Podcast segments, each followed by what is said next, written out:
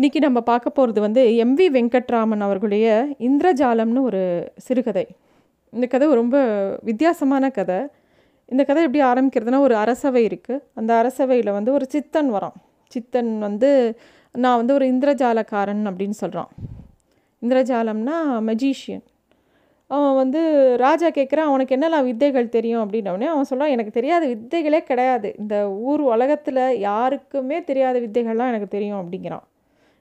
என்னது அப்படி என்ன அவனுக்கு தெரியும் அப்படின்னோடனே அவன் சொல்கிறான் நீருக்குள்ளே மூழ்கி நான் வானத்தில் தோன்றுவேன். அப்புறம் எரிபொருளே இல்லாமல் தீயை மூட்டி அதை இங்கே இருக்கிற இடத்துலேருந்தே வாயால் ஊதி அதை அணைப்பேன். அப்புறம் வந்து பெ தண்ணியே இல்லாத இடத்துல பெரிய வெள்ளத்தை உண்டாக்குவேன்.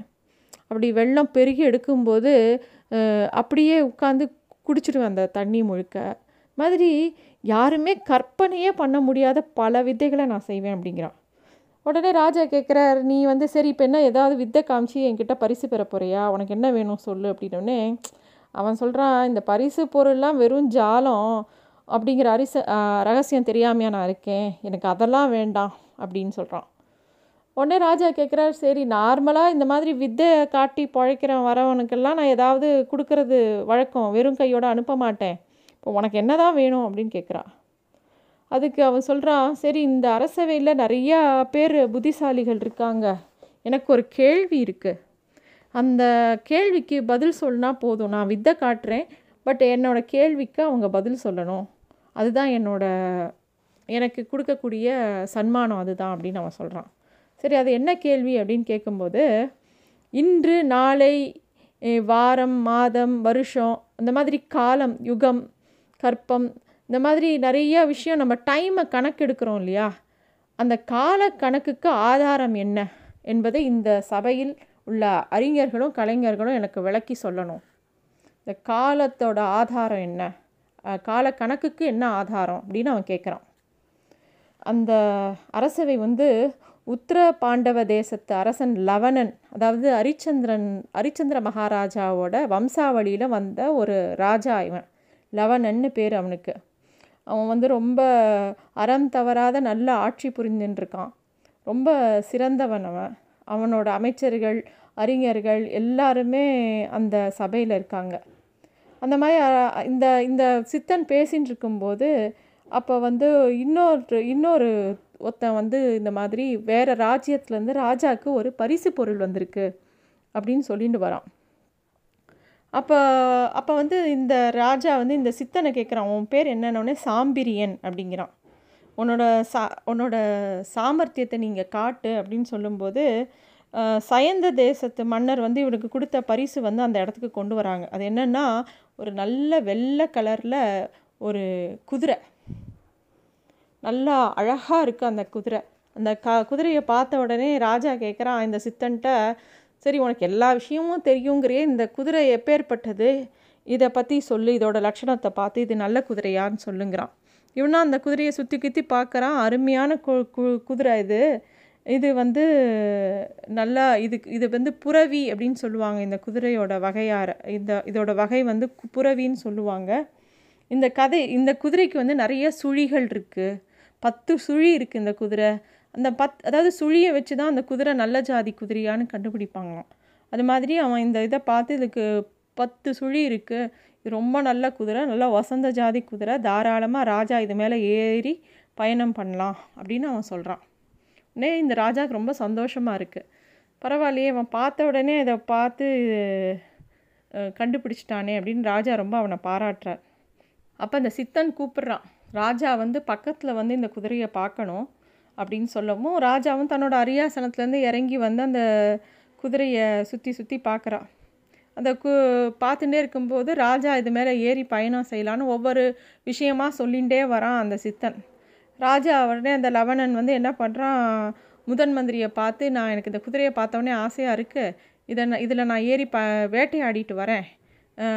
சாயந்தரத்துக்குள்ளே திரும்பிடுவேன்னு சொல்லி அந்த குதிரை மேலே ஏறுறான். அந்த குதிரை வேகமாக பறக்கிறது. பறக்கிறது நகரத்தை விட்டு போகிறது காட்டுக்குள்ளே போகிறது குதிரை சரி ஒரு சமயம் வந்து அந்த குதிரையை நிறுத்தலாம் போதும்னா அது நிற்கவே மாட்டேங்கிறது. மூணு நாள் தொடர்ந்து அந்த குதிரை ஓடுறது எங்கேயோ வேறு நா வேறு நாட்டை தாண்டி ஓடுறது இவனுக்கிட்ட அந்த குதிரையை வந்து இவனால் அடக்கவே முடியல. ஒரு சமயம் அந்த குதிரை இவனுக்கு பசி வருது ஒன்றுமே பண்ண முடியல. அது எங்கேயுமே நிற்க மாட்டேங்கிறது. கடைசியில் ரொம்ப தாண்டி ஒரு பாலைவனத்துக்கிட்ட போய் அந்த குதிரை நிற்கிறது இவனுக்கு மூணு நாள் பசி தாகம். இவனால் நின்று நகரக்கூட முடியல. அப்படியே அந்த கீழே விழ விழறான் அந்த குதிரையை விட்டு. இனி நிமிந்து கூட நிற்க முடியல. இரவு முழுசும் மயங்கி போய் கிடக்கான் அதே இடத்துல. அவனுக்கு ஏதோ வாயில் முனகறான். எந்த எங்கே இருக்கானே அவனுக்கு தெரியல. கொஞ்சம் ஞாபகம் வர மாதிரி இருக்கும்போது நிமிந்து பார்த்தா ஏதாவது பக்கத்தில் காய் கனி ஏதாவது கிடைக்குமா? அப்படின்னு சுற்றி சுற்றி பார்க்குறான். ஒன்றுமே இல்லை. எதுவுமே கை கெட்டுற தூரத்தில் இல்லை. செடி செடி கொடியிலலாம் ஏதாவது பழம் இருக்கான்னு தேடுறா ஒன்றுமே இல்லை. அவன் அப்படியே தேடுறத பார்க்கும்போது ஒரு குரல் கேட்குறது அவனுக்கு. என்ன சாமி என்னத்தை தேடுற? அப்படின்னு சொல்லி. ஒரு கரகரப்பான குரல் பெண்ணோட குரல். நிமிர்ந்து பார்க்குறான் எதிர்த்தாப்புல ஒரு நல்ல கருப்பாக ஒரு பொண்ணு நிற்கிறா அவளுக்கு ஒரு பதினெட்டு வயசு இருக்கும். அவள் வந்து ரொம்ப கையில் ஒரு சோத்து மூட்டையை வச்சுன்னு அவள் நின்றுட்டுருக்கா இவனுக்கா ஒரே பசி. இவன் கேட்குறான் உடனே கையில் என்ன வச்சுன்னு இருக்க? அப்படின்னு கேட்ட உடனே அவன் சோத்து மூட்டை எங்கள் அப்பாக்காக எடுத்துன்னு போகிறேங்கிறாவோ அவன் வந்து லவணன்கிற அந்த ராஜா வந்து அவனோட கம்பீரத்தெல்லாம் விட்டு அந்த பசி அவனை வந்து அவகிட்ட கெஞ்ச வைக்கிறது. அவன் வந்து கெஞ்சுறான் அவள்கிட்ட எனக்கு கொஞ்சோண்டு சாப்பாடு கொடு எனக்கு ரொம்ப பசிக்கிறது அப்படின்னு கையை நீட்டுறான். ஆனால் அவள் வந்து நல்லா சொன்னப்போ எங்கள் அப்பனுக்கு எடுத்துன்னு போகிற சோத்தை அவன்கிட்ட கொடுத்தா எங்கள் அப்பா பெரிய பிரச்சனை பண்ணிவிடுவான் என்னால் அதெல்லாம் கொடுக்க முடியாது அப்படின்னு சொல்கிறா இவன் உடனே உங்கள் அப்பாட்ட வந்து நான் சொல்கிறேன் எனக்கு கொஞ்சோண்டு சோறு போட எனக்கு நாக்கெல்லாம் ஒ- ஒட்டிக்கிறது பசிக்கிறது பசிக்கிறதுன்னு கத்துறான். அந்த கருப்பு பொண்ணுக்கு இவனை பார்த்தவொடனே இவனோட நிலமை புரிஞ்சிடுறது. தன்கிட்ட சோர்த்து பிச்சை கேட்குறவன் ரொம்ப உயர்ந்த குலத்தை சேர்ந்தவன் புரியறது. பார்க்கவும் ரொம்ப நல்லா இருக்கான் பார்க்க அழகாக இருக்கான் சிகப்பாக இருக்கான் ரொம்ப அழகாக இருக்கான் அவன். இந்த பொண்ணுக்கு அவன் மேலே உடனே ஒரு ஆசை வந்துடுது. இவளை எப்படியாவது கல்யாணம் பண்ணிக்கணும்னு அவளுக்கு தோன்றுறது உடனே அவள் சொல்கிறா நான் ரொம்ப நீச்ச ஜாதிங்க. என் கையால் நீங்கள் சாப்பிட்லாங்களா? அப்படின்னு அவள் கேட்குறா ராஜாவுக்கு வந்து இப்போ அதெல்லாம் தோணலை. ஜாதியாவது கீதியாவது பசிக்கு முன்னாடி ஆபத்துக்கு பாவம் இல்லை தயவுசெய்து எனக்கு சா அந்த சாப்பாட்டை கொடு அப்படின்னு கெஞ்சுறான் உடனே இவ சொல்கிறா ஆமாம் ஆமாம் நான் சாப்பாடு கொடுத்தா நீ பாட்டுக்கு தின்னுட்டு போயிடுவியா? அப்போ இது நல்லா இருக்கே நியாயம். எனக்கு கல்யாணமே ஆகலை எனக்கு கல்யாணம் கட்டிக்கிறியா? அப்படின்னு கேட்குறா அதுதான் எங் எங் அதாவது அவள் என்ன சொல்கிறா நான் உனக்கு இப்போ சாப்பாடு கொடுத்தேன்னா நீ என்னை கல்யாணம் பண்ணிக்கணும். எங்கள் ஜாதி சனத்தில் ஒரு வேற்று ஆம்பளைக்கு அதாவது சகோதரனோ அப்பாவோ இல்லாமல் வேறு ஆம்பளைக்கு சாப்பாடு போடுறவ தான் அவள் பொஞ்சாதி தான் போட முடியும். நான் இப்போ உனக்கு சாப்பாடு கொடுத்தேன்னா நீ எனக்கு கல்யாணம் கட்டிக்கணும் அப்படிங்கிறா. இவருக்கு வந்து அந்த பசி மயக்கத்தில் எதுவுமே சொல்ல தோணலை. என்னது கல்யாணம் கட்டிக்கணுங்கிறியா? அப்படின்னு அவன் கேட்குறான் ஆமாம் உன்னை என்னை கல்யாணம் கட்டிட்டா தான் நான் சாப்பாடு கொடுப்பேன். அப்படின்னோடனே அவனோட கோரமான பசி அவனுக்கு தாங்கவே முடியல. சரி உன்னை கல்யாணம் பண்ணிக்கிறேன் அப்படிங்கிறான். இவன் வந்து சத்தியம் பண்ணுங்கிறா. அவனும் சரி இந்த ஆண்டவன் மேலே ஆணையாக எனக்கு சோறு போடு நான் உனக்கு சத்தியம் பண்ணுறேன் அப்படின்னு சொல்லி உனக்கு கல்யாணம் பண்ணிக்கிறேன்னு சத்தியம் பண்ணிடுறான்.